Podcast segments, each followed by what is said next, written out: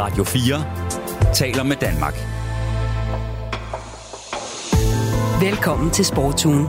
Din vært er Niklas Stein. Ja, velkommen indenfor til en lille time fyldt med gode sportshistorier, som vi skal i dybden med. Vi skal ombord i den splid, der er mellem det nye ejerskab og fansene i Brøndby. Vi skal tættere på dansk cyklings næste stortalent. Og nej, han hedder ikke Jonas Vingegaard. Og så skal vi også snakke dansk ishockey. Men vi skal starte et andet sted, for vi skal til Syditalien og vi skal bore os ned i det, der kan blive weekendens store fodboldhistorie. Du lytter altså til Sportsugen på Radio 4, hvor vi forsøger at gøre sport til noget mere end det, der foregår inde på en kridtoptegnet firkant. For det er mere end det, og det er det altså her i Sportsugen. Så tak fordi du lytter med, og jeg håber, du vil være med os den næste lille times tid. Mit navn er altså øh, Niklas Stein, og lad os da endelig komme i gang med Sportsugen. Du lytter til Sportsugen på Radio 4. Og så til Napoli. Syditaliens største fodboldklub fører nemlig Serie A. Det har de gjort længe, og i weekenden, ja, så kan det kulminere. Det er ret så stort i Italien, og det er også ret så stort i resten af Europa, når det kommer til fodbold. Så det synes jeg, vi skal have lov til og give den plads, som historien her den fortjener. Så jeg har glædet mig helt vildt til at introducere dig til det her emne. Først skal vi nemlig lige have forklaret, hvorfor det egentlig er en stor historie, at Napoli kan vinde det italienske mesterskab. Og det trækker selvfølgelig tråde 30 år tilbage til en, uh, til en af verdens bedste fodboldspillere nogensinde. Nu skal vi høre et indslag, jeg har klippet sammen til dig om Napoli og italiensk fodbold. God fornøjelse.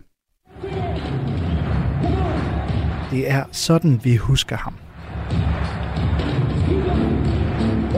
Diego Armando Maradona. Med et lejende udtryk i ansigtet. Den lille krop vugne fra side til side. snørebåndene er ikke bundet. De hænger ud til alle sider. Og så selvfølgelig en bold ved fødderne.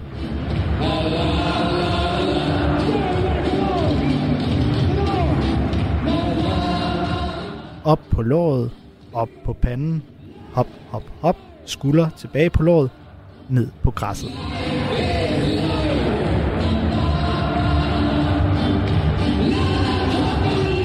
Til tonerne af Opus's Life is Life, der blæser ud af de skrættende højtalere på det, der engang hed Stadio San Paolo. Og det er sådan, vi husker Napoli. Maradonas Napoli. Smuk fodbold, der så ud til at være en leg, og det er derfor, den scene og den lyd, jeg lige har spillet for dig, er gået over i fodboldhistorien. Det er nemlig to minutters lyd og video fra Maradonas opvarmning før en kamp i 1989-1990 sæsonen. En sæson, hvor Napoli endte med at vinde det italienske mesterskab. Scudettoen, som det hedder på de kanter. For anden gang i historien, og for anden gang med Maradona som det alt overskyggende midtpunkt og omdrejningspunkt. Maradona, intervento di Rijkaard su Maradona, altro calcio di punizione in favore de Napoli, Maradona. De gjorde det i 87 og altså igen i 90, og det er fodboldhistorie af den helt store slags. Nu kan de så gøre det igen. Napoli fører den italienske Serie A, og det gør de med så stort et forspring, at de kan sikre sig mesterskabet i denne weekend, hvis altså resultaterne flasker sig. Og hvis de ikke gør det, ja, så har de en chance igen i næste uge, og ugen efter, og ugen efter, og så videre. Det vil være første gang i de 33 år, der er gået efter Maradona, og det vil være et af få gange, at et mesterskab går til Syditalien og ikke de norditalienske kæmper som Juventus, AC Milan eller Inter. Signore e signori, la squadra campione d'Italia 2018-2019. I dag er Maradona her dog ikke længere til at se det. Legenden han døde i november 2020, 60 år gammel, og nu hedder det ikke længere Stadio San Paolo, men Stadio Diego Armando Maradona. Men den vilde passion for fodbold i Napoli tror jeg roligt man kan sige er den samme. Kvaratskhelia a spazio, destro, giro! Ancora, Kvicia, Kvaratskhelia, il Napoli davanti! I dag hedder stjernerne Kvicia Kvaratskhelia og Victor Osimhen, Og arkitekten, han hedder Luciano Spalletti og sidder på bænken. Mi è stato detto di tutto, per cui mi sono poi dovuto accodare. Den 64-årige, altid solbrændte, skaldede strateg har været træner i Roma og Inter, men aldrig vundet et italiensk mesterskab. Det så ud til, at det aldrig skulle være, så i 2019 stoppede Spalletti i Inter og trak sig simpelthen tilbage. Tog hjem til gården i Toskana og hyggede sig med at drive sin egen vinfarm. Og måske var det bare sådan, det skulle blive for Spalletti. Godt nok blev det aldrig til en Scudetto, men altså, han havde da egentlig haft en meget fin karriere. Et par pokaltitler, andenpladser, og måske var det bare på høje tid at sige, at ja, det var det med fodbolden. Men nej, efter to år væk fra rampelyset vendte Spalletti tilbage i 2021. Han takkede ja til projektet i Napoli, der var ved at køre af skinnerne. Opkomlingen Maurizio Sarri havde ellers skabt et Napoli-hold, der charmerede alt og alle mellem 2015 og 2018, men Carlo Ancelotti og Gennaro Gattuso kunne ikke forholdet og offensivtrækløvere med Dries Mertens, Lorenzo Insigne og José Callejon op i samme omdrejninger. Continua ad attaccare. Amsic dentro per Callejon! In due minuti il Napoli la ribalta con José Maria Callejon. Lazio 1, Napoli 2. Men ind kom Spalletti altså, og han fik skibet på ret køl i sin første sæson. Og i denne Spallettis anden sæson i Napoli, ja, så er alt gået op i en højere enhed. Napoli fører inden weekenden ligaen med 17 point ned til Lazio, og kun syv runder tilbage. Napoli kan altså allerede være mestre på søndag. Og nu er det ikke life is life tonerne, de nyder i Napoli, men musikken er der skam stadig. Dag der er det sangen La Capolista Se ne der får Napoli-fansene i k. Lederne stikker af, som det betyder på italiensk. Som da det skete, da de for få måneder siden vandt over Roma, og jublen den eksploderede ude foran stadion. En lille bil med Napoli-ejer Aurelio Di Laurentiis på passagersædet blev fanget i menneskemængden uden for stadion, og sangen blev blæst ud af medbragte højtalere. Filmproduceren De Laurentiis, der købte Napoli og redde klubben fra konkurs tilbage i 2004, kunne ingen steder komme i sin bil, men valgte i stedet at gejle fansene yderligere op og vuggede til musikken inde bag bilruderne. For Napoli, de stikker af, og i weekenden kan de vinde i Scudetto.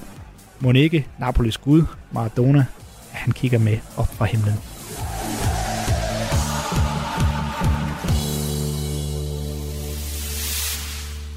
Yes, således altså historien om øh, Napoli og det mesterskab, der måske kommer lige om lidt, og hvorfor det er en god og stor historie. Og en, der måske kan tale den endnu mere op sammen med mig, det er Chris Kaiser. Han er Napoli-fan og fodboldekspert hos TV2 Sport, og ham synes jeg, vi skal invitere ind i programmet nu. Velkommen til uh, Sportsugen, Chris Kaiser. Jo, tak skal du have, Niklas. Først og fremmest tror jeg lige, vi skal have etableret, Chris. Altså, den her kærlighed til Napoli, som jeg lige har fortalt lytterne, du har, hvor stammer den fra? Ja, altså, øh, jeg vil jo sige, der, der er jo forskellige nedslagspunkter i, min, øh, i, i mit fodboldliv med Napoli, men, men det primært, dem jeg virkelig, virkelig husker, er jo den, den første kamp, der faktisk blev vist fra øh, CA på dansk tv. Det er 20. november 1988, hvor uh, Napoli vinder 5-3 over Juventus på udebane, og hvor uh, Antonio Careca, han lavede øh, det, man kalder en tripletta, altså et hat-trick.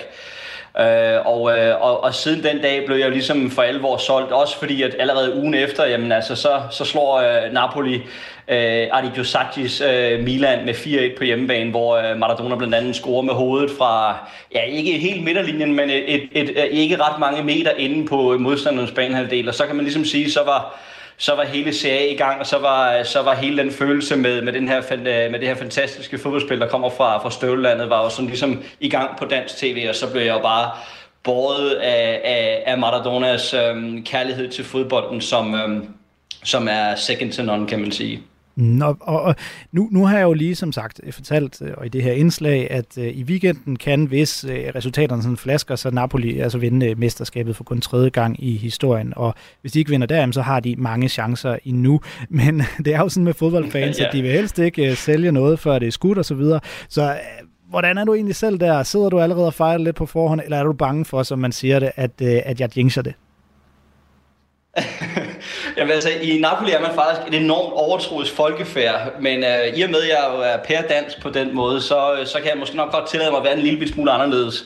Altså for mig at se, har jeg været Jamen, der føler jeg ligesom, at mesterskabet det kom hjem øh, i, øh, ja, i januar måned, 13. januar, den fredag der, hvor man slog Juventus 5-1 på hjemmebane. Det var ligesom den, den dag, hvor det var, at, at, øh, at, at den store forskel blev, øh, blev udmålt. Øh, og øh, så kan du så sige, at øh, kampen mod Roma øh, i slutningen af januar er jo, er jo også med til sådan at, at, at, at skubbe ekstra meget til det, fordi øh, Giovanni Simone, han, Simeone han scorer øh, mod slutningen af kampen, og så, så kom det sidste søm i kisten, det kom jo så her i, øh, her i marts måned, da man, da man slog Atalanta 2-0 hjemme. Der havde han lige tabt 1-0 hjemme til, øh, til Lazio i ugen forinden, men da man så, kan man sige, øh, ja, slår det hele, slår det sidste søm i kisten der med, med 200 år Atalanta og Kratas Hellia, der scorer et, et fabelagtigt solomål, så, var jeg så har jeg været helt rolig lige siden da. Så for mig at se har den champagne været både købt og lagt på køl i lang tid, og nu skal den simpelthen bare poppes og åbnes, og øh, ja, det bliver en kæmpe fest. Så jeg har været rimelig rolig, og øh, man kan så sige, om det så sker i weekenden øh, mod øh, Salernitana, det vil sige, det kan så ikke ske lørdag. Øh, det vil så først være søndag, hvis så fremt, at, øh, at, øhm, at Inter kan, kan, kan tage point for Lazio. Så hvis det ikke sker der, så sker det jo selvfølgelig bare mod, øh, mod Udinese i midtugen, der, der kommer efterfølgende. Så det er bare et spørgsmål om tid, så, øh, så har vi det der tredje scudetto i vores, øh, i vores favn. Og lad os lige prøve at skrue os lidt ned i, hvordan det i hvert fald sådan set fra din stol egentlig er gået til det her. Fordi nu fik vi lige, og du lyttede med på det her indslag, der var lige før, vi fik lige ridset op, at, at Napoli har jo sådan set været gode siden 2015, hvor ham her Sari, han, øh, han begyndte at etablere et, et meget, meget, meget stærkt hold med, med de her tre kløver op for Dries Mertens, øh, Rosemaria øh, Calderon og, og Lorenzo Insigne, altså en, en, en rigtig Napoli-dreng der, der til sidst. Men, men de er jo ude nu, og man har lavet det her generationsskift, eller hvad man skal kalde det, taget et helt nyt, ind, et helt nyt hold ind, og Luciano Spalletti er, er den nye træner. Hvad, hvad, hvad er det, der er lykkedes for Napoli i, i så høj grad, som vi ser nu? Ah, ja, det er et godt spørgsmål. Man kan sige, at der er jo, der er jo mange faktorer, der spiller ind, når du er, du har en, øh, et, et forspring på 17 point ned til nummer 2. Så er det ikke kun nødvendigvis Napoli, der har præsteret helt, helt exceptionelt. Så er det lige så meget også nogle af de andre klubber, som så har haft øh, deres udfordringer i løbet af sæsonen. Og man kan jo, man kan jo tage en hel øh, podcast omkring det i sig selv. Men hvis vi bare forholder os til Napoli, så kan man sige, så så har Spalletti jo bare igennem årene, som du også nævner i, øh, i, i det indslag, der lige har været, altså han har jo en masse af andenpladser. Der bliver øvrigt ikke nævnt øh, hans tid i Udinese, hvor han jo også var en fremragende træner og fik, kan man sige, det maksimale ud af det her Udinese-hold for, jamen for, for, for, ja, hvad bliver det, snart 20 år siden. Og, øh, og, og der, der kan du sige, han, han har jo alle dage vist sig at være en fabelagtig træner. Han har bare været lidt uheldig, kan du sige, fordi at Juventus har været så ekstraordinært stærke i, øh, i de år, hvor de vinder ni mesterskaber i streg, og hvor han jo så øh, ender med nogle anden pladser med, med dels Roma, øh, ikke mindst. Og, øh, og det, det, han, han har jo hele tiden haft det i sig. Han har, det er jo sådan det bare et spørgsmål om øh, de sidste marginaler, der ikke kommer over på hans side. Og så i den her sæson er der jo bare en, øhm, kan man sige, der er kommet en form for, øh, altså det, det ekstra er jo ligesom i, i, i Kvartasrelia, der, der er kommet ind på den her venstre kant i stedet for Insigne. Det gør jo, at modstanderholdene har haft ekstraordinært svært ved at skulle forholde sig til både Osimhen og Kvartasrelia i forhold til, hvordan du øh, skal håndtere det rent taktisk i kampene. Og så har du haft en, Øhm, en Lobotka, som jo øh, er den her spilfordeler, der, der simpelthen har blevet kaldt for tyk under Katsuso, da han var, var træner, og, og, og slet ikke kunne finde vej ind på holdet. Og i dag er han jo en af de øh, fem vigtigste spillere på det her Napoli-hold, når Spalletti han ellers sætter det. Han er den mand med den højeste pasningsfod i hele CA, det vil sige, han rammer sine medspillere i, i, i de fleste tilfælde, og, og, øh, og dikterer simpelthen alt derfra. Og så har man jo, fordi man har, har været så fantastisk til at sætte sig på kampene og ligesom fået dem afgjort allerede efter en teamspil, så har man kunnet hvile på bolden. Det vil sige, at man bare har kunnet øh, spille den rundt i trekanter. Man har ikke skulle løbe de her højintense løb, som mange af de andre hold har været udsat for. Det vil sige, at man har mindsket risikoen for skader. Man har derudover også mindsket risikoen for advarsler, det vil sige, at man er det hold med færrest advarsler, og dermed også færrest karantæner i løbet af hele CA. Så det har, givet, det har frigjort en masse ressourcer til de efterfølgende runder, og selvfølgelig også til det her fantastiske run, man har lavet i Champions League, hvor man øh, nåede kvartfinalen og dermed slog øh, øh, Napolitans rekord. Vi har, vi har ikke været i en kvartfinal øh, før, her, før øh, de her to kampe mod Milan. Så, så det er jo ligesom et samsorium af mange ting, der går op i en højere enhed. Og, øh, og jeg synes bare, det er så fedt, at Spalletti han endelig får den her fjerde i hatten. Han har jo vundet to mesterskaber med, med Zenit i, Rusland, men, øh, men aldrig øh, Lo Scudetto i, øh, i Italien. Så jeg under ham det virkelig, fordi han er en, øh, han er en mester i, øh, i det taktiske, han er en mester i det her, øh, det her spil, og en mester i, i, øh, i mandskabsbehandling, og hans måde at håndtere medierne på er second to none. Altså de der pressemøder der, der, der får han virkelig marginalerne over på sin side, så så jeg under ham det virkelig, og, og han er jo øh, ja, den store chef i, uh, i hele det her uh, orkester, som har bare spillet på alle cylinderne i år. Mm. Jeg vil også virkelig gerne høre dig til den her sammenligning med øh, Maradona og, og hans Napoli, for det er, det er jo sådan, i Napoli, der, øh, der går de jo, eller i hvert fald ja, hvad kan man sige, kommentatorkøbing, altså fodboldeksperter, øh, øh, der ser det lidt udefra, har jo sammenlignet ham her, Kvaratskhelia, med øh, Maradona. De har lidt samme spillestil, lidt, og lidt driblestil og sådan noget, og han blev decideret kaldt Kvaradona. Øh, altså, det var mm. et meget stort hold der i 87-90. Det er en meget stor del af fodboldhistorien, øh, det, det, det hold, som Maradona skabte. Hvordan har du det som Napoli-fan med den her sammenligning? Er der noget at komme efter leg? Altså, vi, jeg, synes, jeg synes på ingen måde, vi må sammenligne de ting, fordi altså, for mig at se, at Diego Armando Maradona, han er Gud. Altså, det, jeg har ham tatoveret over hele min krop, og har i alt 10 tatoveringer med, med Napoli, skrådstræk øh, Maradona. Så for mig er, er, er Diego, han er, han er min Gud, og du kan ikke, for mig at se, kan man ikke sammenligne de ting, fordi det Diego, han formåede dengang, det var at bære en hel by på sine skuldre. Uh, her er det, kan du sige, det er mere holdet, der som helhed uh, går op i en højere enhed og, og bærer det her mesterskab, uh, som, som de selvfølgelig retligt har fortjent. Så jeg, jeg bryder mig ikke så meget om, om den der sammenligning, og et eller andet sted glæder jeg mig bare mere over, at det nuværende hold får, får mulighed for at skabe sin egen historie, og at man mest af alt også, kan du sige, i, i, på sin egen fasong er med til at træde lidt ud af den her skygge, som der har været hen over holdet igennem alle de her år. Man skal helt tiden huske på, at Italien, eller undskyld, at Napoli er jo, er jo en, en by, hvor, hvor arbejdsløshed er enormt. Altså, den, den, er, den, er, den er voldsomt høj nede i, i Napoli. Det betyder sådan overført betydning, at fodbolden betyder bare ekstraordinært meget for napolitanerne. Altså den, den, den følelse for fodbold, man har, er bare helt anderledes, end den er oppe i Norditalien. Og det smitter af som et pres på holdet i, øh, i de her kampe, man har spillet. Og derfor så har det igennem øh, mange år, som du også nævner under øh, Mauricio Sarri, øh, man kunne for den sags skyld også nævne under tiden med Valder Mazzarri, som jo var også en, en mand, der, der var med til at føre Napoli tilbage mod toppen og Champions League i øvrigt. Og, øh, og, og i begge de to epoker, jamen der, der, var det, der var presset bare for enormt, der kom udefra fra byen og fra tilhængerne. Og, øh, og, og der har det her hold så formået ligesom øh, at, at trække sværet ud af stenen en gang for alle, og trådt ud af den her skygge, der har været omkring Maradona og det hold fra 87 og 90. Så på den måde glæder jeg mig bare mere over, at holdet nu selv får skabt sin egen identitet, og sin egen historie, og øh, om, om når de fortæller børn eller deres børnebørn om, om de her historier, som de oplever i de her tider, så, så kan de fortælle det på deres helt egen, egen måde. Og der kan man sige, at fodbolden er jo også så smuk øh, i sit spil og i sin forståelse, at at øh, generationerne ændrer sig, og epokerne ændrer sig, og i, at der bare altså, har spillet ændret sig markant. I 1990 for eksempel var det jo to point system, altså i modsætning til trepointssystem, man har i dag. Øh, så det vil sige, øh, mekanismerne i spillet var helt anderledes. Man kunne spille tilbage til målmanden. Og man, altså, det var et andet spil, og derfor så glæder jeg mig bare over, at holdet en gang for alle nu kan, kan træde ud den her skygge, og det tror jeg kommer til at tjene klubben og holdet utrolig godt i, øh, i, i de kommende år i hvert fald. Og inden jeg giver slip på dig, Chris Kajs, så bliver jeg nødt til at lige at vide, hvordan er dine rejseplaner frem mod sommer? Altså når du har oplevet det her, øh, det her Napoli-hold vinde et, et mesterskab for første gang i din sådan, hvad skal man sige, voksne levetid? ja, men jeg vil simpelthen ikke, øh, jeg vil ikke øh, gå, gå glip af det. Jeg har faktisk fået en, øh, en diskusprolaps øh, og, øh, og, og skal opereres herinde længe, men øh, det skal ikke fraholde mig for at, at tage til, til Napoli. Så, så jeg er der selvfølgelig på sidste spilledag, hvor der er, vi, vi får en, en pokal, og så håber jeg jo selvfølgelig også, at det bliver til en eller anden form for paradekørsel og så videre.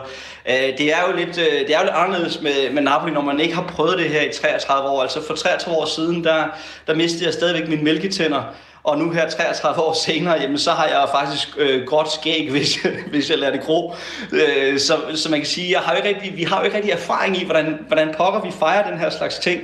Men, øh, så det bliver lidt af en, af en udfordring, men jeg er sikker på, at det bliver en fantastisk fest, og jeg glæder mig øh, til at, at opleve det sammen med nogle venner øh, nede i Napoli her i, i starten af juni. Det bliver helt forrygende, så jeg kan næsten ikke vente mig. Det, det bliver sikkert også med en masse tårer, men det bliver de, øh, de bedste, de dejligste og de glædeste øh, tårer, man, man overhovedet kan finde på jordkloden. Ja, men det skal være der så velundt og øh, alt muligt.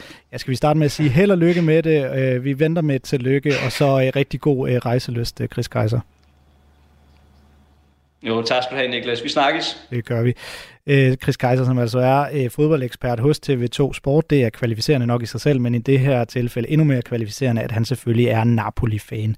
Og øh, der bliver jo med den her historie snakket rigtig meget, og som byen Napoli og folket i Napoli og så videre, og, og det, den del, altså meget sportsugen-agtigt, synes jeg også, vi skal dykke ned i. Og i går, der var jeg så enormt heldig at have besøg i det her studie af Morten Beider, der er Italien-korrespondent fra øh, Weekendavisen, og som har boet i Napoli, og selvfølgelig kender både landet Italien, og selvfølgelig så også øh, byen Napoli øh, meget, meget indgående. Så, så jeg øh, spurgte om, øh, om jeg ikke lige kunne interviewe ham om øh, byen, og hvad skal man sige, øh, ja, ja, ja, byen Napoli sådan lidt væk fra fodbold. Vi kommer selvfølgelig også ind på, øh, på fodbold, men primært om byen øh, Napoli. Og vi starter lige med at høre her, hvordan øh, Morten Beiders eget forhold øh, egentlig er til Napoli. Jeg boede dernede i to omgange. Første gang i 1990, og så senere også i, op i 90'erne har jeg boet der fire år. Så øh, det er en by af, nok den by, jeg har det mest øh, kødelige forhold til af alle de byer, jeg har boet i, vil jeg sige. Jeg ved, du ikke går op i fodbold, men det vil jo sige, at du har levet i Napoli, boet i Napoli, mens de øh, vandt det seneste øh, mesterskab med Maradona på holdet. Var det alligevel, det må alligevel være noget, der har, øh, du har oplevet? Jeg har jo altid syntes, at, at fodbold var interessant, men mere som et sociologisk fænomen. Og jeg har også skrevet en del om fodbold, men jo ikke sådan, øh, hvordan holdene relaterer sig til hinanden, men mere, hvad der sker på, øh, øh, på, øh, på tilskuerpladserne. Det er, jo, det er jo spændende, og det er også enormt spændende at, at beskrive øh, den napolitanske tifoso-kultur. Mm. Øh, det har jeg også gjort flere gange. Øh, hvordan der bliver handlet med ting, og hvordan den organiserede kriminalitet er blandet ind i det og filtreret ind i det. Øh, og det var jo også blandt andet noget af det spind, som Maradona selv øh, havnede i. Hvad oplevede du i, hvad oplevede du i 90? I 90, øh, da de vandt Scudettoen, ja. og Scudetto, jamen altså, det var jo øh, en fest, som, som der blev øh, forberedt flere uger i forvejen. Altså byen begyndte lige så stille og roligt at blive pakket ind i blåt plastik, og det var jo blåt plastik, som bestod af endeløse baner af skraldeposer i den rigtige farve. De blev hængt over gader og på alt, hvad der kunne hænge. Så var der nogen, der begyndte at sælge Berlusconis tårer i små ampuller, og der blev lavet gravstene over Milan og Berlusconi. Og Jamen helt taget, så var den her sædvanlige napolitanske med, den, den, den udfoldede sig på, på sådan meget charmerende vis, og det var helt klart, at det var, Jamen altså, det var den her stolthed, som strømmer ud af, at vi er de fattige syditalienere, som øh, de andre pisser på, men øh, nu kommer vi og vinder over jer alligevel, og der er ikke nogen penge på jorden, som kan få jer til at vinde alligevel, fordi vi er bare de bedste, og vi har Maradona, ikke? Jeg kan huske øh, den her, jeg boede i Pozzuoli, nord for Napoli, og det hele det kogte jo fuldstændig over øh, i fest. Jeg har aldrig oplevet noget lignende, tror jeg. På et tidspunkt så kom der en bil kørende, man kunne knap nok se, at det var en bil længere. Det var sådan en menneskeklump, for der sad folk på taget, og så foran på køleren.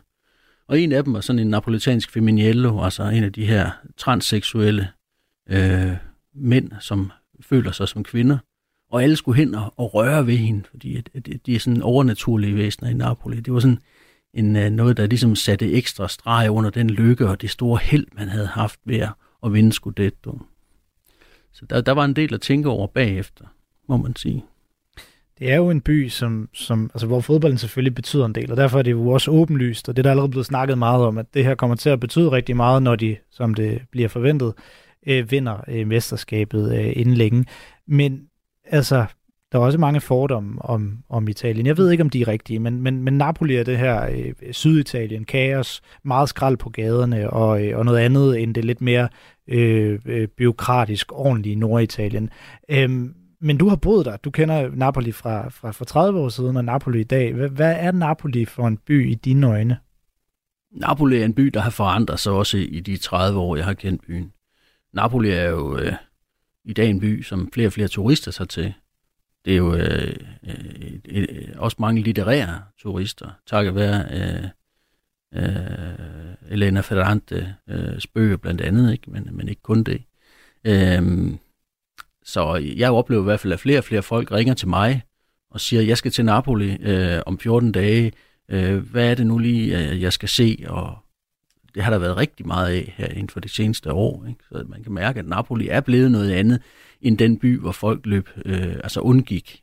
Også norditalienere undgik før i tiden. Øh, og det var egentlig også grunden til, at jeg selv tog til den i sin tid. Det var for, man kan sige, udfordre min egen angst, da jeg fik et italiensk statsstipendium, og kunne vælge frit, hvor jeg ville tage hen. Der valgte jeg det sted, jeg faktisk var mest red for at tage til, og det var Napoli. Og, og det har jeg aldrig nogensinde fortrudt, at jeg gjorde, fordi jeg har fået en af mit livs største oplevelser. Jeg håber også, at jeg kommer til at bo der igen på et eller andet tidspunkt, i kortere eller længere tid.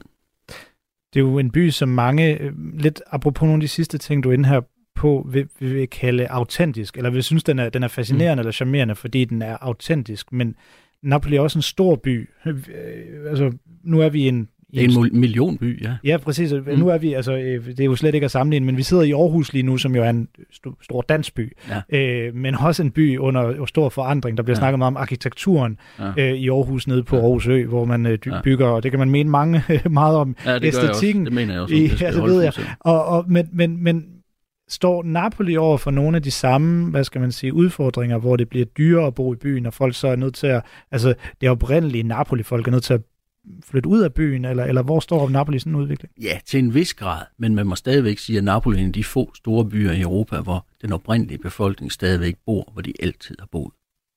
Det er meget, meget vigtigt at huske på, at det er, og på den måde er det jo en, jeg plejer altid at beskrive Napoli som det Pompeji, der aldrig blev begravet, som bare har fået lov at leve videre igennem århundrederne op til i dag.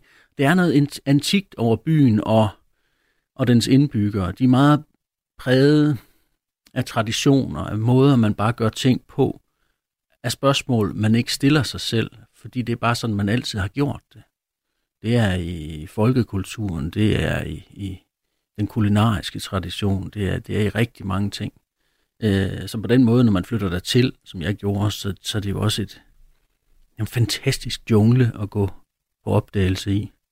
Og der er også nogle rovdyr i den jungle, man skal passe på, men det gør det jo bare endnu mere spændende er Italien stadig så meget delt op i nord og syd? Det her kaos, Syditalien, det mere ordentlige Norditalien, som det altid har været, eller øh, som det altid har været fordom, eller er det netop det, altså en fordom?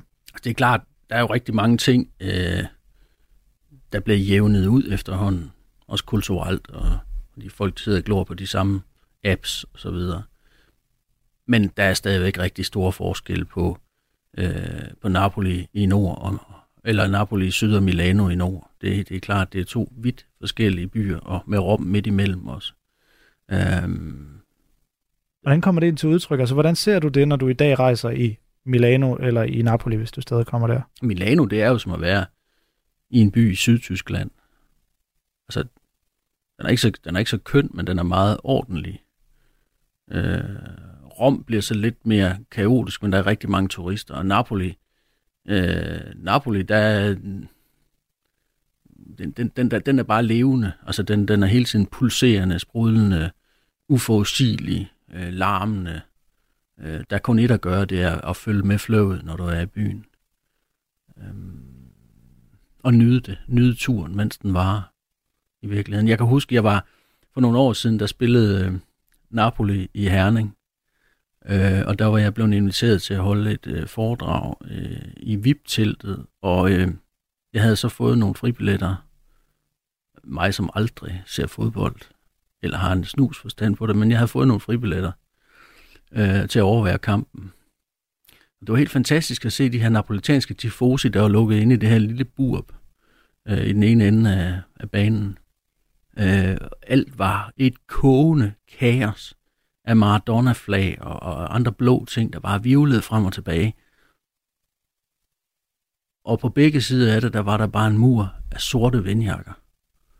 Det var så alle dem, der, alle dem, der kom, alle de danskere, der kom. Ikke? Altså, der var, der var en helt, en helt vild kontrast mellem, mellem alle de her sorte outdoor-typer, og så, og så det der mærkelige noget, der kogte ind i det her lille, lille bitte øh, sted på, på stadion. Ikke?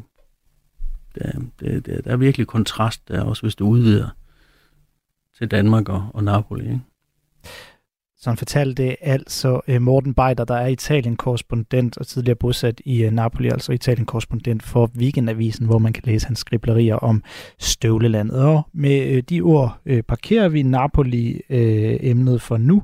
Det er altså i weekenden, hvis resultaterne flasker, flasker sig, at Napoli de kan vinde det italienske fodboldmesterskab for første gang siden 1990. Og hvis det ikke bliver den weekend, jamen så bliver det måske i næste uge.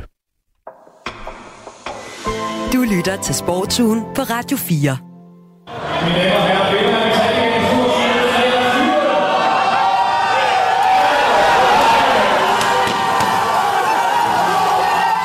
Ja, Aalborg Pirates, Aalborg Pirates er danske mestre i ishockey for andet år i træk.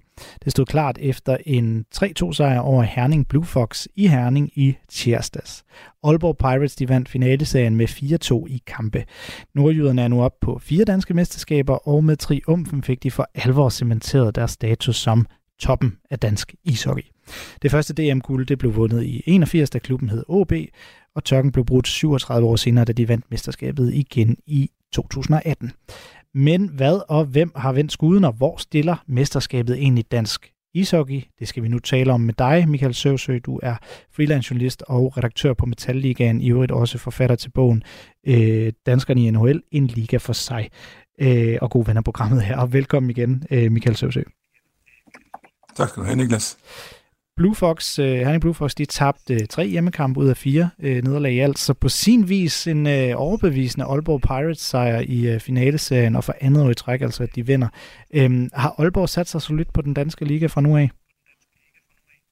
Altså med to mesterskaber på stribe og tre finaler på stribe, så må man jo sige, at de, at de sidder godt fast. Øh, Aalborg, og de har jo øh, både organisatorisk og, og spillemæssigt og sportsligt øh, øh, vist sig som lige nu PT den stærkeste øh, organisation og den stærkeste klub i, i dansk ishockey. Så, så jo, de sidder, de sidder solidt øh, på tronen lige nu, øh, Aalborg Pirates.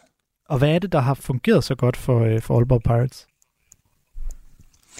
Jamen, altså rent sportsligt har de formået at bygge øh, et rigtig, rigtig godt hold om, omkring øh, nogle rutinerede danskere, og så har de fået nogle, nogle øh, hvad skal man sige, nogle, nogle egne danskere op, øh, som er blevet mere modne, øh, og så har de hentet nogle gode udlændinge.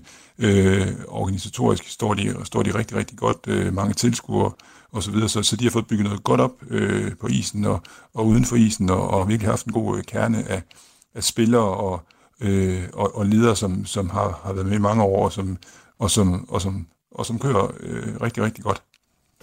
Det afgørende mål i, øh, i, i finalekampen tirsdag, det blev sat ind af den tidligere herningdreng Patrick øh, Bjørkstrand, der i dag spiller for, øh, for Aalborg. Øhm, hvem er ellers nævneværdige nu som de væsentlige sådan, hovedpersoner i Aalborg Pirates og deres succes?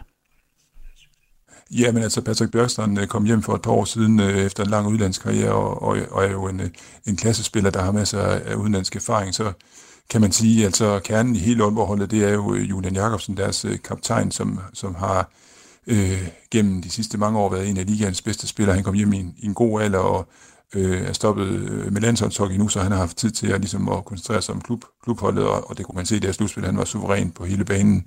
Øh, så har de øh, målmanden Geo Sørensen, som også øh, er landsholdsmålmand her til VM, om lidt er jeg overbevist om, øh, har, har gjort det rigtig godt bagud, og så kan man sige, så har de jo træneren øh, Garth Murray, der har været i klubben i, i en 3-4-5 år nu efterhånden, og så øh, hans assistent Kasper Knudsen, og, og så sportschefen Ronny Larsen, som har været, øh, kan man sige, opbyggeren bag i, i kulissen, og har, har fundet det her hold, og, og bygget det her op, øh, som, som, som kulminerer i de her år i, i Aalborg. Så, så der er lige en, en 4-5 øh, rigtig centrale personer, som, som virkelig har gjort det godt.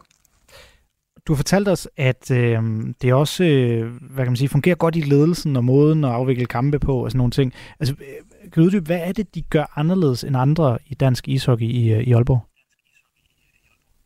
Jamen, der øh, skal vi jo 5-6 år tilbage, øh, hvor man havde en, en, en, en nytænkende direktør, Thomas Bjuring, som, som ligesom sagde, nu skal vi have nogle folk ind i hallen, og nu skal vi lave en event ud af, at det her øh, ishockey-show, i stedet for at det bare skal være kamp, så skal der ske en masse ting rundt omkring.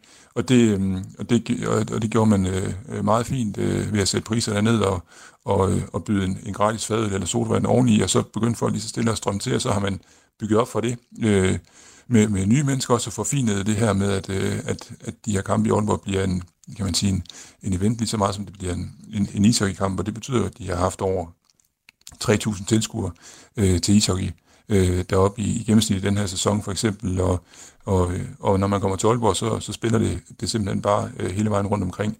Øh, spisning for fansene før kampen, og sponsorer, der bliver plejet, og, og gode forhold i det hele taget. De har jo en af Danmarks bedste arenaer også, øh, som de drager fordel af. Så, så, så, det, øh, så det kører på, på, på banen, og også øh, øh bestemt uden for banen i Aalborg. Nu har der været seks øh, slutspilsserie med mindst seks kampe. Øh, der var et Rungstedhold, der var 8. seedet. De var tæt på at slå de senere mestre fra, øh, fra Aalborg. Og, øh, og så et herlevhold, der tog medaljer for første gang siden 1988. Så alt det her, det, det tegner sådan et billede af, at, at hvis man er ishockey-fan, så har man de seneste par måneder haft rigtig højt underholdningsværdi i dansk ishockey. H- hvad tænker du skyldes det?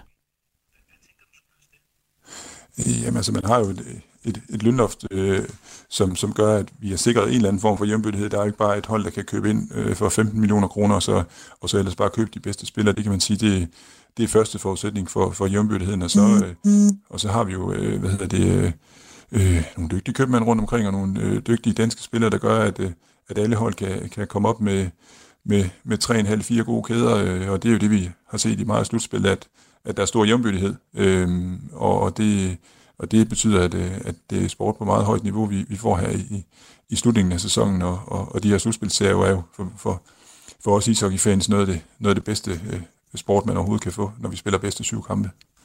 Det her lønloft, det, er, det er egentlig meget interessant. Øh, det, det er noget, man snakker om i mange sportsgrene. Øh, det begynder også at blive snakket lidt om det i fodbold faktisk, øh, som en af dem, der sådan ikke rigtig har haft det indover, i hvert fald i Europa. Øh, i ishockey, dansk ishockey, der blev det indført tilbage i 2009, øh, før den netop overstod sæson, der blev det så hævet til 6 millioner kroner. Sådan lige kort til sidst, øh, Michael Sose, hvad er fordele og ulemper ved, ved et lønloft? Ja, men altså, det sætter jo sine begrænsninger, hvis, øh, lad os sige, Herning, de kunne spare 20 millioner sammen til at lave et hold, jamen så øh, er de jo, øh, øh, kan man sige, et eller andet sted øh, forhindret i at, i at gøre det, og, og, og hente de, alle de bedste spillere, som man kunne i gamle dage, hvor, hvor, hvor, hvor Herning øh, på et tidspunkt, og Sønderjyske på et tidspunkt også kunne, kunne skaffe mange flere penge end, end, end alle de andre hold, og så har man jo, kan man sige, man kan ikke blive belønnet for, for, for sit gode købmandskab i at, at, at skaffe sponsorer sammen, øh, eller, eller midler sammen, som man kan i, i, øh, i andre sportsgrene. Det, det kan man sige, det er jo, det er jo en form for ulempe i hvert fald. Fordelen er jo det her, som jeg sagde lige før, at, at vi har sikret øh, en, en vis jævnbyrdighed, når man øh, har et, et loft, øh, og det betyder jo, at, at, øh, at selv de dårligste hold på en god dag kan slå, kan slå de gode hold, også selvom, lad os sige i teorien, at, at der er et hold, der ligger på 3 millioner, og et hold, der ligger på 6 millioner, så vil holdet på, på 3 millioner øh, godt på en god dag kunne slå holdet på 6 millioner, måske i går syv kampe, men, men vi har dog en mulighed for, øh, eller næsten sikkerhed for, at, øh, at der er jævne kampe, hvilket vi også kunne se her i, i slutspillet til sidst. Mange tak for øh, analysen og orienteringen, Michael Søsø.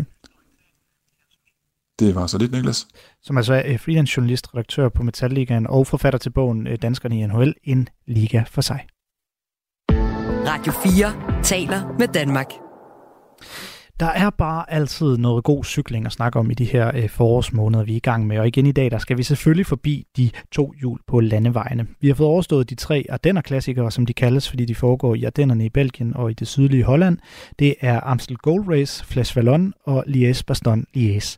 Så der er rigeligt at snakke om, og derfor er jeg så glad for at øh, have Anders Milke øh, med, som har sagt ja til at snakke med os om netop det. Han er mand bag den øh, fremragende cykelpodcast, der hedder Forhjulslier, og så er han cykelkommentator hos Eurosport. Velkommen til øh, Sportsugen, Anders Milke. Mange tak, Niklas. La, lad os prøve at starte med danskervinklen, for den er, synes jeg selv, godt nok spændende lige nu. For vi har ham her, den unge Mathias Skjelmos, der kun er 22 år gammel. Han kørte i top 10 i alle tre af de her Ardenner-klassikere, jeg nævnte, øh, med en anden plads i Flash Vallon som det store højdepunkt. Nu har der været snakket rigtig meget om øh, Mathias Skjelmos de seneste år. Han har længe set spændende ud, men, men er det så overraskende, at han kan præstere så godt, øh, som vi ser den her gang? Øhm, ja og nej. Øhm, jeg synes, at Mathias har bevist, at det er den retning, han er, han er på vej. øh, mod, det er de her topresultater. Øh, og det startede allerede øh, sidste efterår, det kan vi vende tilbage til. Øh, jeg tror, han selv var overrasket, det sagde han jo selv øh, i et interview til TV2 efter Flash Fallon, hvor han blev nummer to, han var overrasket over, han var øh, så tæt på Pogacar, som jo var den helt store favorit. Han blev flot nummer to der. Mathias, han var overrasket over, at, øh, han ikke blev slået med mere. Øh, så det er nok den største overraskelse, men som vi også kunne se i Liège, Bastogne Liège, som jo er den, den største af de tre, så, øh, så havde han mere at byde på, Mathias, og det kunne have blevet til, til endnu større resultat i søndag. Så nej, jeg synes ikke, det, det er en overraskelse som sådan, men, øh, men det er den vej, han, han er på vej mod. Han er på vej mod stjernerne og på vej mod toppen af, af international cykling, Mathias Kjellmose. Mm, altså, du, du, du har fulgt ham godt, øh, eller fulgt ham tæt og virker til at kende ham godt. Øh, hvad, hvad er det, du mener, at der lykkes for Mathias Gjelmos lige nu? Jamen, Mathias, han, øh, siden efteråret øh, 2022, der har han øh, haft øh, konsistens, han har haft øh, momentum. Han kører hver et cykelløb med det mindset om, at han skal vinde, og han skal køre til stregen. Øh, og det er nok meget den her, den her unge vildskab, der er i ham, men han er også det, vi kalder en rigtig vedløber i cykling. Han er en rigtig racer. Han kører cykelløb øh, for at øh, levere resultater. Øh, så det, det er en blanding af, at han har hele værktøjskassen til at være en perfekt cykelrytter. Han kan, han kan spurte, han kan køre opad, han kan sidde i feltet, rigtig god i positionskampen. Og så har han øh, en skræmmende mentalitet, øh, en skræmmende god tro på tingene. Han tror altid på det, Mathias. Øhm, så jeg tror, det er sådan en blanding af, af alt det. Det er simpelthen opskriften til, at, øh, at det lykkes for ham nu. Og, og altså, han er jo stadig ung, han er kun 22, ikke? så det er jo øh, fantastisk, at øh, han leverer på så højt et niveau allerede, og ja, det, det er jo ikke til at sige, hvad han kan drive det til, men, øh, men jeg er sikker på, at vi kommer til at se ham på det her niveau, hvis ikke højere. Øh, og det regner jeg med er højere inden øh, de næste 10 år, der kommer han til at være i det her selskab. Ja, hvad, hvad er det egentlig? Lad os prøve at snakke lidt mere om det, for hvad er det egentlig, vi skal, vi skal holde øje med, at han udvikler sig til? Er det sådan en klassementsrytter, vi har i Mathias Gjelmos? Er det en kommende stor klassikerrytter, eller hvor ligger vi på det spektrum? Jamen, det tror jeg også selv, at Mathias er i gang med at finde ud af, fordi han kan jo så meget. Øh, han har leveret flot i de her ugelange etabeløb, øh, hvor han sidste år vandt øh, Luxembourg rundt. Øh, har en flot andenplads her i Bessage i foråret. Øh, og så har han så kastet sig ud i det store ugelange etabeløb, øh, rundt, hvor det gik godt indtil sidste dag, hvor han øh, gik ned. Han lå nummer tre inde øh, efter Jonas Vingård, og i Paris-Nice var han uheldig at, at styrte. Øh, jeg vil sige, at øh, han er en af verdens bedste ugedags etabeløbsrytter, Mathias Kjellmose. Han er en af verdens bedste klassikerrytter, men hans helt store mål, det er ikke nogen hemmelighed, det er, at han drømmer om at stå på et podium i en Grand Tour. Øh, så det er det, han sigter imod, og det er også det, der er det største i, øh, i cykelsporten. Det er der, de store kontrakter bliver skrevet. Øh, det er der, der er mest bevågenhed. Det er Grand Toursene, det er Giroen, det er Turen og det er Vueltaen, så det er det, han sigter mod, men den måde, sporten er bygget op på lige nu, cykelsporten, der har vi jo Tadej Pogacar og Remco Evenepoel og Primoz Roglic. De tre er jo de bedste eksempler på, at du godt kan være Grand Tour, men samtidig vinde klassikere. Så det, det er det, der er målet for, for Mathias. Og Skelmose, han, han gennemførte jo så Giro d'Italia sidste år, og så får han jo uh, tourdebut uh, for sit holdtræk Segafredo i år. Uh, hvad bliver hans rolle i Tour, Tour de France? Så nu, nu snakker du det nærmest allerede uh, helt op. Det, det er ekstremt spændende at følge ham. Altså, hvad bliver hans rolle i, i Touren i år? Jamen, han går ind til turen med, med målsætning om at køre klassement. Øh, og øh, der skal vi bare lige have i mente, at øh, det er jo en form for eksamen for Mathias igen. Det er en test, øh, og han er godt klar over, og det skal vi også være klar over, at det kan godt være, at han dør øh, med skoene på i det her klassementsforsøg, at øh, det kan godt være, at han ligger nummer 8 eller nummer 9 eller 10, øh, når vi rammer anden uge.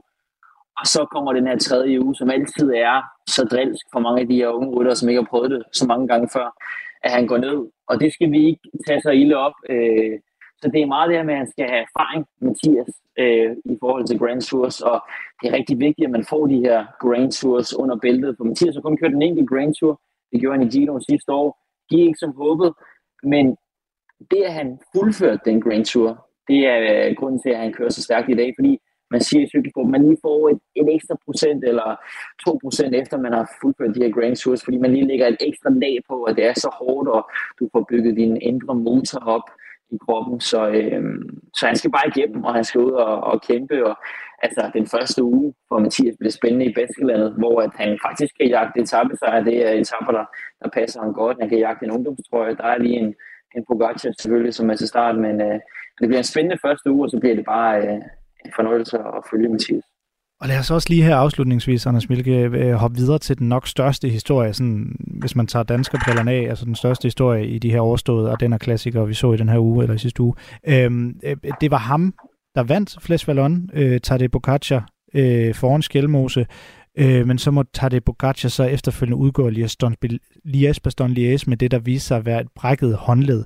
Øh, og altså Tadej Pogacar, det helt store navn øh, lige nu selvfølgelig, øh, turfavorit nummer to øh, efter øh, Jonas Vingegaard i turen øh, sidste år, øh, har kørt et meget flot forår.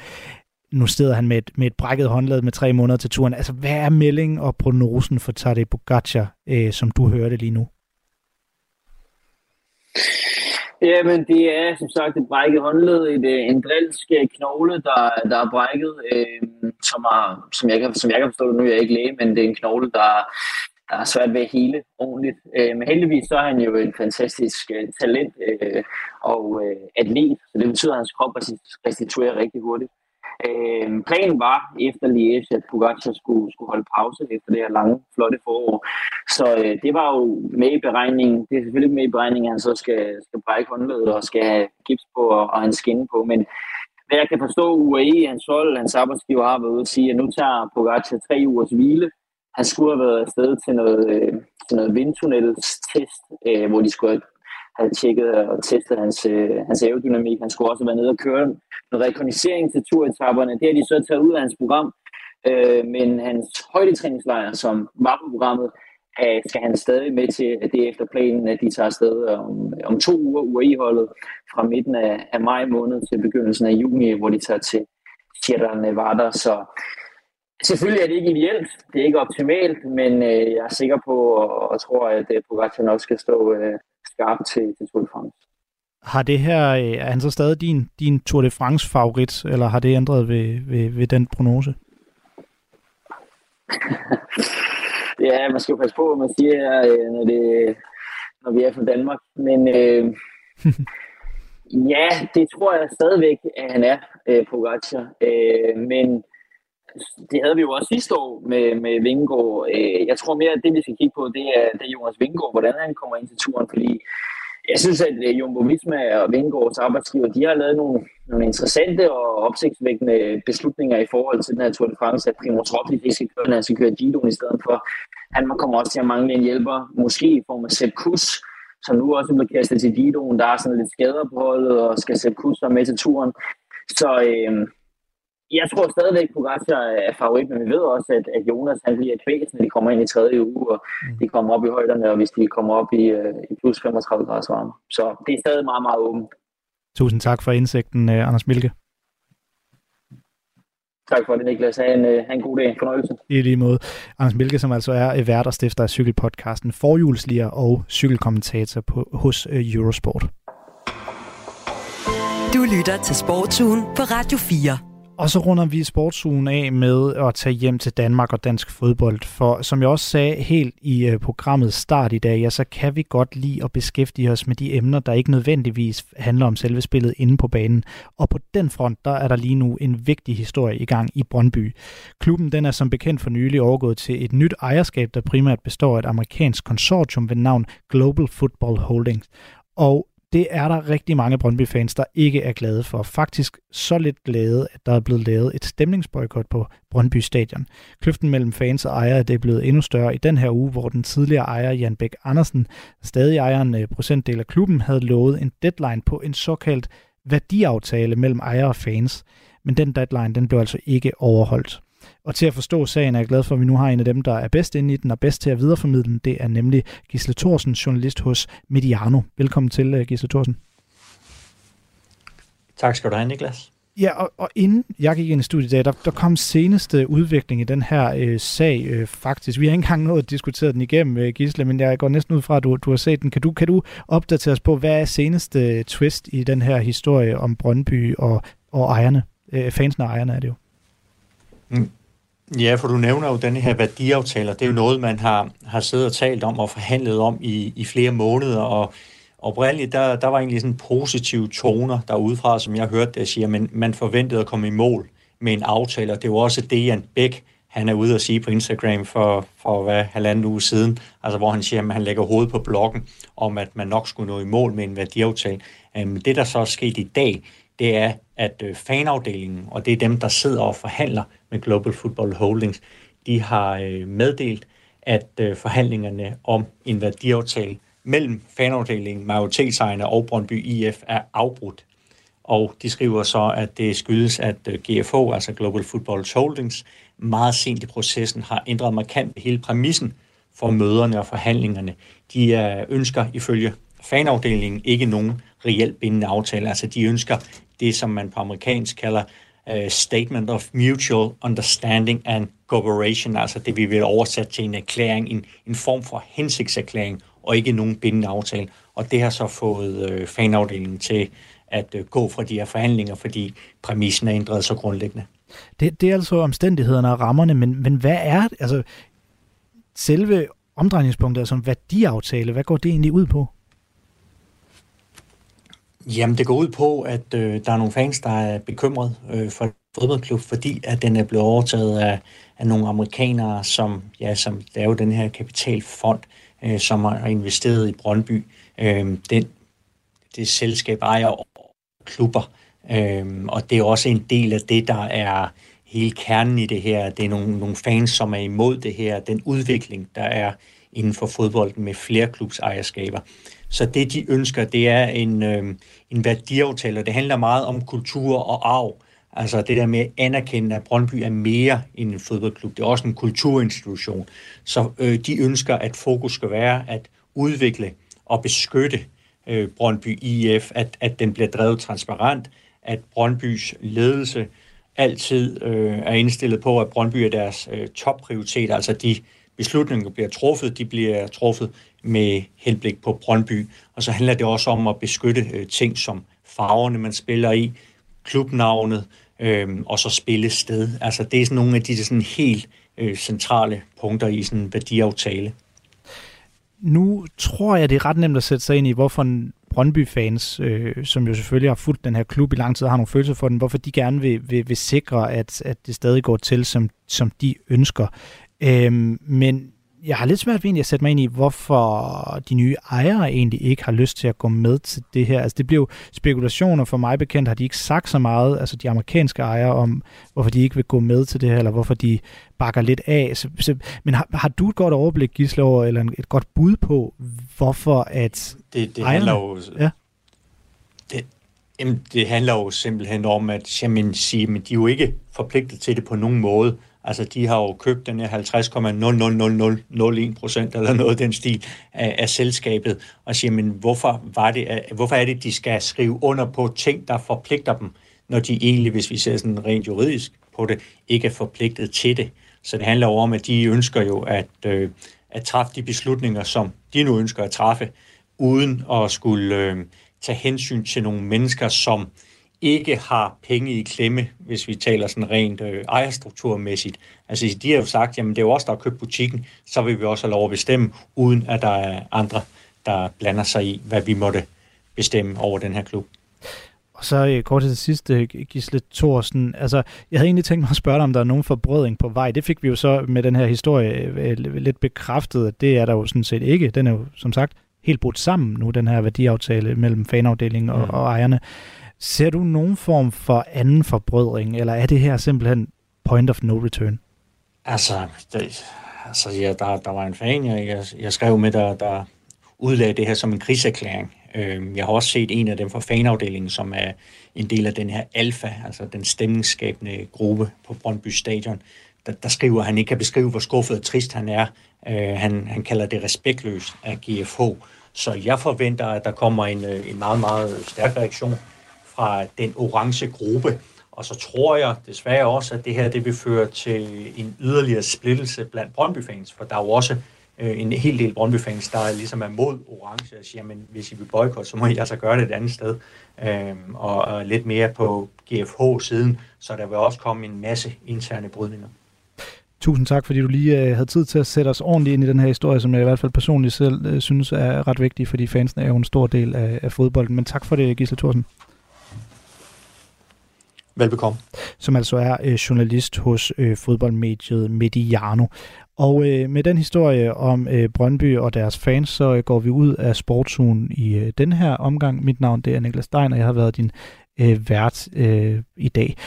Hvis du ikke har hørt hele programmet, eller godt kunne tænke dig at høre noget af det igen, eller hvis du bare vil være sikker på, at du øh, fanger sportsugen fremover, så husk, at vi findes som podcast inde på diverse podcasttjenester. Øh, der kan du gå ind og trykke abonner. Du kan også finde os i Radio 4's app, øh, og som sagt hos alle podcasttjenester. Du skal være meget velkommen til os lige at anmelde os, give os nogle stjerner, hvis du synes, at det, du har hørt øh, for eksempel i dag, det er noget, du godt kunne tænke dig at høre øh, mere om, så ved vi altså, at vi er på rette vej.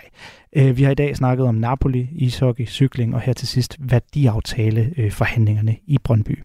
Der er ikke mere i dag. Vi er tilbage med Sportsugen igen på næste torsdag. Nu skal du have nogen